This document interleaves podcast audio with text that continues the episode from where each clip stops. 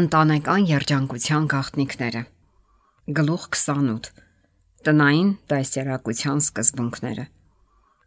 Ով կարող է ավելի լավ հասկանալ երեխաների կարիքները, եթե ոչ նրանց արարիչը։ Յուրաքանչյուր ընտանիք պետք է ղեկավարվի այն կանոններով, որոնց հետևում են ծնողներն իրենց խոսքերով եւ վարքագծով, կենթանի օրինակ դառնալով երեխաների համար։ Երեխաներին եւ երիտասարդներին սովորեցրեք հարգել սեփական անձը, հավատարիմ լինել Աստծուն, լինել սկզբունքային, հարգել Աստծո օրենքը եւ հնազանդվել նրան։ Աստված ինքն է հիմք դրել ընտանեկան հարաբերություններին։ Նրա խոսքը միակ ճշմարիտ ուղեցույցն է երեխաներին ղեկավարելու գործում։ Մարդկային փիլիսոփայությունը չի բացահայտում ավելին, ինչ գիտի Աստված, եւ չի առաջարկում երեխաների հետ շփման ավելի իմաստուն ծրագիր, քան այն, որ տվել է Տերը։ Ով կարող է ավելի լավ հասկանալ երեխաների կարիքները, եթե ոչ նրանց արարիչը ով կարող է ավելի շահագրգիռ լինել նրանց բարօրության համար, եթե ոչ նա, ով մահացավ նրանց համար։ Եթե ծնողները ուրشادիր ուսումնասիրեին Աստծո խոսքը եւ անշեղորեն հնազանդվեին նրան, ավելի քիչ կտարապեին չարաճճի երեխաների վատ արարքի պատճառով։ Երեխաներն իրավունք ունեն կրթություն եւ դասերակցություն ստանալու, որը նրանց կդարձնի հասարակությանը պիտանի, հարգված եւ արժանավոր անդամներ։ Նրանց ներկա եւ ապագա բարեկեցությունը մեծ չափով կախված է այն հակումներից, որ նրանք ձեռք են բերում մանկության ու պատանեկության տարիներին։ Երեխաներին վաղ տարիքից անհրաժեշտ է սովորեցնել, որ հոգան ուրիշների երջանկության մասին։ Նրանց պետք է սովորեցնել, որ ճնշեն իրենց դյուրագրգիռ բնավորությունը, հեռու մնալով կոպիտ խոսքերից, դրսևորելով անկողմնակալ բարություն, քաղաքավարություն եւ ինքնատիրապետում։ Երեխաների հանդեպ կույր սերը եւ երեխաների կողմից ցուցադրական փաղաքշանքը մշտապես ուղեկցում են միմյանց։ Ոմանք արդարացնում են իրենց երեխաների անհնազանդությունն ասելով. Իմ երեխան սիրում է ինձ։ Դա բոլորովին էլ սեր չէ։ Իսկական սերը, որը պետք է դրսևորվի ընտանիքում, արժեքավոր է նրանով, որ մղում է հնազանդության ու նվիրվածության։ Երեխաների բազմաթիվ համբույրներն ու սիրո զեղումները կուրացնում են ձեզ, եւ ձեր երեխաները գիտեն այդ մասին։ Բացահայտեք երևույթն ամբողջությամբ։ Ցույց տվեք, թե իրականում իրենից ինչ է ներկայացնում ծնողների հանդեպ երեխաների սերը։ Մերժեք կեղծավոր համբույրներն ու գրկախառնությունները որպես խափեություն, եթե ձեր երեխաները չեն ենթարկվում ձեր պահանջներին հնազանդությամբ եւ հարգանքով։ Մեծահասակները պետք է արգելեն կույր կապվածությունը, բայց նաև չպետք է դրսևորեն չափազանց խստություն։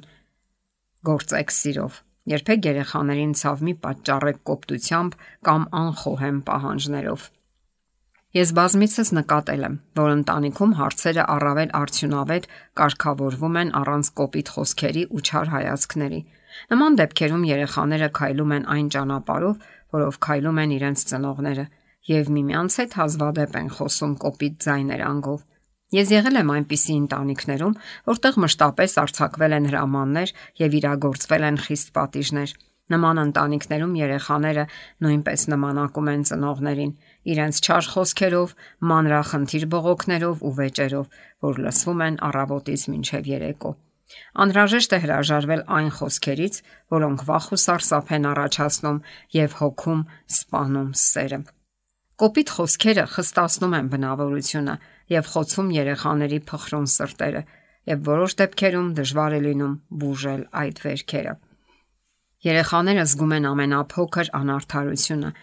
եւ ոմանց դա այնպես է վհատեցնում, որ նրանք այլևս ուշադրություն չեն դարձնում իրենց հրամայող բարձր բարկացկոտ ձայնին եւ չեն վախենում պատժից։ Վտանգավոր է երեխաներին աննշան զանցանքների համար ճափազանց խստորեն քննադատելը։ Ճափազանց խիստ քննադատությունն ու կարգ ու կանոնը կհանգեցնեն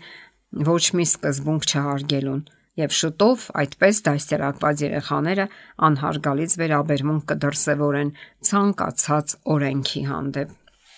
Ամեն ինչ իր հետքն է թողնում սաղմնավորվող մտքի վրա։ Երեխաներն ուսումնասիրում են մեծահասակների դեմքի արտահայտությունը, լսում նրանց ձայնը եւ ճշգրտորեն նմանակում մեծահասակների վարվելակերպը։ Դյուրագրգիռ եւ կռվարար հայրերն ու մայրերը իրենց երեխաների համար վատ օրինակ են եւ հետագայում այդ ծնողներն ամեն ինչ կտային, միայն թե իրենց երեխաները ազատվեն նման ազդեցությունից։ Ապրելով բարոյական կյանքով եւ ինքնատիրապետում դրսեւորելով, ծնողները կարող են կերտել իրենց երեխաների բնավորությունը։ Երեխաները տպավորվող, սիրող էակներ են։ Նրանց հեշտ է ուրախացնել եւ նույնքան հեշտ է վշտացնել։ Սիրալիր դաստիարակելով երեխաներին քնքուշ խոսքերով եւ բարի գործերով, մայրերը կարող են նրանց սրտերը միավորել իրենց սրտերի հետ։ Խոսեք հանգիստ, գործեք զգույշ եւ անհապաղ կատարեք ձեր խոստացածը։ Ձեր երեխաների հետ ձեր մտերմությունը հարյուրապատիկ կփոխհատուցվի։ Կիսեք նրանց հետ իրենց մանկական զվարճությունները, ուրախություններն ու վշտերը։ Նրանց հաճելի կլինի գիտակցել, որ ծնողները շահագրգիռ են համագործակցելու իրենց հետ եւ մասնակցում են իրենց խաղերին ու զվարճություններին, որոնք ամրապնդում են առողջությունը եւ երկարացնում կյանքը։ Թող երեխաները երբեք ձեզ չտեսնեն մռայլ տեսքով եւ չլսեն ձեզանից կոպիտ խոսքեր։ Աստված բոլոր այդ բառերը նշում է իր գրանցման գրքում։ Ձեր երեխան ձեր սեփականությունը չէ։ Դուք դրա հետ չեք կարող վարվել այնպես, ինչպես ուզում եք, որովհետև նա պատկանում է Աստծուն։ Փոփոխականությունը ընտանիքների ղեկավարման գործում մեծ վնաս կբերի, եւ դա անկասկած նույնքան վատ է, որքան ղեկավարման բացակայությունն ընդհանրապես։ Ինչու են երեխաներն այդքան հաճախ համառ, անհնազանդ ու անկարգ լինում։ Պատճառը ընտանեկան դասերակցությունն է։ Չափազանց շատ ծնողներ իրենց ընտանիքի ղեկավարման գործում տարանջատված են։ Հակասական ղեկավարությունը մեկ խիստ, մեկ նախկինում անթույլատրելի ինչ որ բան թույլատրող կործանարար է երեխաների համար։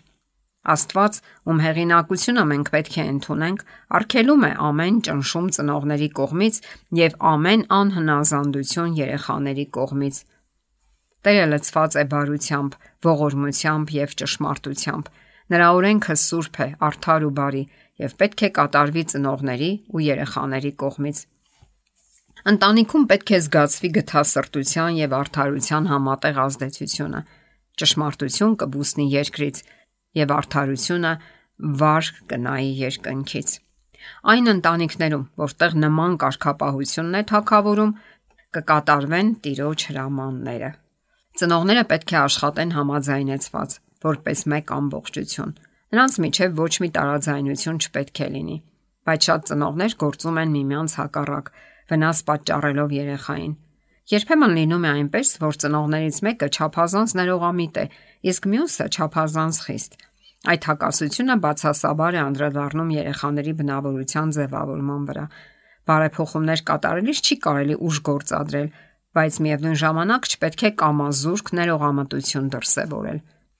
Եթե հայրն ու մայրը իրենց կարծիքներում միասնական չեն, փորձելով հակազդել մեկը մյուսին, նման ընտանիքը կբարոյազրկվի եւ երեխաները կդադարեն հարգել ծնողներին։ Երեխաները կռահում են ամեն ինչ, ինչը շրջանցում է ընտանիքի կանոններն ու օրենքները, եւ հատկապես այն կանոնները, որոնք սահմանափակում են իրենց իրավունքները։ Որոշ սիրող մայրեր թույլ են տալիս երեխաներին կատարելու այնպիսի արարքներ, որոնք ընդհանրապես անընդունելի են։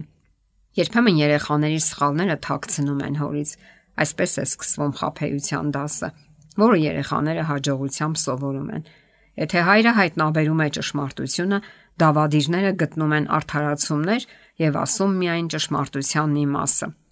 Երեխաները գիտեն, որ իրենց ծնողների միջև փոխհամաձայնություն չկա եւ սկսում են խაფել արդեն վաղ հասակից, թաքցնելով իրենց զանցանքները, ծնողներին ամեն ինչ խեղաթյուրված ներկայացնելով։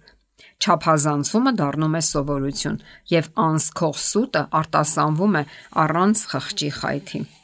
Լինում է եւ այնպես, որ հայրը որ քիչ ժամանակ է հատկացնում երեխաներին եւ ծանոթ չէ նրանց սովորություններին եւ բնավորության առանձնահատկություններին, կոպիտ ու խիստ է վարվում։ Նա չի տիրապետում իրեն եւ պատժում է նրանց կատաղության բռնկման մեջ։ Երեխան գիտի դրա մասին եւ պատիժը ստանալով հնազանդվելու փոխարեն լցվում է զայրույթով։ Մայրը միևնույն զանցանքները մեկ անուշադրության է մատնում, մեկ էլ խստորեն պատժում դրա համար։ Երեխաները երբեք չգիտեն, թե ծնողներն ինչպես կվարվեն եւ փորձում են գուշակել, թե որքան անպատիժ կմնան։ Արդյունքում ինչ է ստացվում։ Հոր կամ մոր ձայնի երանգը, նրանց հայացքները, խոսքերը ամեն ինչ վկայում են այն մասին, որ նրանք միասնական չեն երեխաներին դաստիարակելու հարցում։ Հայրը հանդիմանում է մորը եւ երեխաներին ստիպում, որ անհարգալից վերաբերվեն մոր բարությանն ու նվիրվածությանը։ Մայրը ենթադրում է, որ ինքը պետք է ավելի շատ կապված լինի երեխաների հետ, բավարարի նրանց ցանկությունները եւ ոչինչ չարքելի նրանց, քանի որ գտնում է, որ հայրը կոպիտ է եւ անզուսպ, եւ ինքը պետք է իր վերաբերմունքով չեզոքացնի նրա բացասական ազդեցությունը։ Եթե ծնողները դաստիարակման սկզբունքներում միակարծիք են, երեխան կհասկանա, թե իրենից ինչ է պահանջվում, բայց եթե հայրը խոսքով կամ հայացքով հավանություն չի տալիս մոր գործողություններին, եթե նա մտածում է, որ մայրը չափազանց խիստ է եւ համարում է, որ պետք է խստությունը փոխարինել փաղաքշանքով ու ներողամտությամբ, դա կործանարար է երեխայի համար։ Շուտով երեխան կհասկանա, որ ինքը կարող է վարվել այնպես, ինչպես ցանկանա։ Ընտանիքը պետք է լինի լավ կազմակերպված։ Հայրն ու մայրը պետք է համատեղ քննարկեն իրենց պարտականությունները, գիտակցաբար կատարեն դրանք, հստակ պատկերացնելով իրենց անելիքը։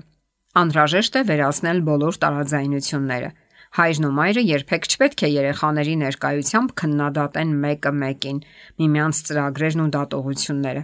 Եթե ծնողների կարծիքները չեն համընկնում, նրանք պետք է իրենց հարաբերությունները parzabanեն երեխաների բացակայությամբ։ Հայրեր եւ մայրեր, ձեր սրտերը միավորեք ամենասերտ ու երջանիկ դաշինքով։ Մի ապրեք յուրաքանչյուրը ձեզ համար, ջանացեք ավելի մոտ լինել միմյանց Եվ այդ ժամանակ դուք կարող եք սիրո նուրբ թելերով կապել ձեր երեխաների սրտերը ձեր սրտերին։ Ահա ձեզ տեստ ազատության եւ կարգապահության։ Ընտրեք այն պատասխանը, որն իսկապես համապատասխանում է ձեր ընտանեկան իրավիճակին։ Առաջինը. Մենք երկուսս էլ համաձայն ենք մեր տան կարգապահության պահանջներին։ Հաճախ, երբեմն, երբեք։ Երկրորդ. Մենք ջանում ենք հետևել սահմանված կարգ ու կանոնին։ Հաճախ, երբեմն, երբեք։ Երորդ. Ես կանխում եմ իմ երեխաների դրսում ցուցաբերած վատ վարքը, չստորացնելով նրանց։ Հաճախ, երբեմն, երբեք։ Չորրորդ. Թույլատրելի սահմանները վաղորոք հաստատված են եւ անշեղորեն պահպանվում են։ Հաճախ, երբեմն, երբեք։ Հինգերորդ. Ես խոստանում եմ միայն այն, ինչը կարող եմ կատարել եւ կատարում եմ խոստացածս։ Հաճախ, երբեմն, երբեք։ 6-րդ. Ես հարգում եմ երեխայիս, նույնիսկ երբ նա իրեն վատ է պահում եւ չարակամորեն է տրամադրված։ Հաճախ, երբեմն, երբեք։ 7-րդ.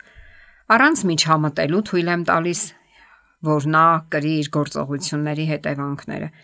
Հաճախ, երբեմն, երբեք։ 8-րդ կարողանում եմ հավասարակշռություն պահպանել իմ տանը սիրո եւ կարգապահության միջև հաճախ երբեմն երբեք 9-րդ ես ջանում եմ երեխայից դաստիարակել ոչ միայն խոսքերով այլև սեփական օրինակով հաճախ երբեմն երբեք եւ 10-րդ Կարողանում եմ դասերակցության տարբեր ձևեր գործադրել, հաշվի առնելով երեխաներիցս յուրաքանչյուրի անհատական առանձնահատկությունները։ Հաճախ, երբեմն, երբեք։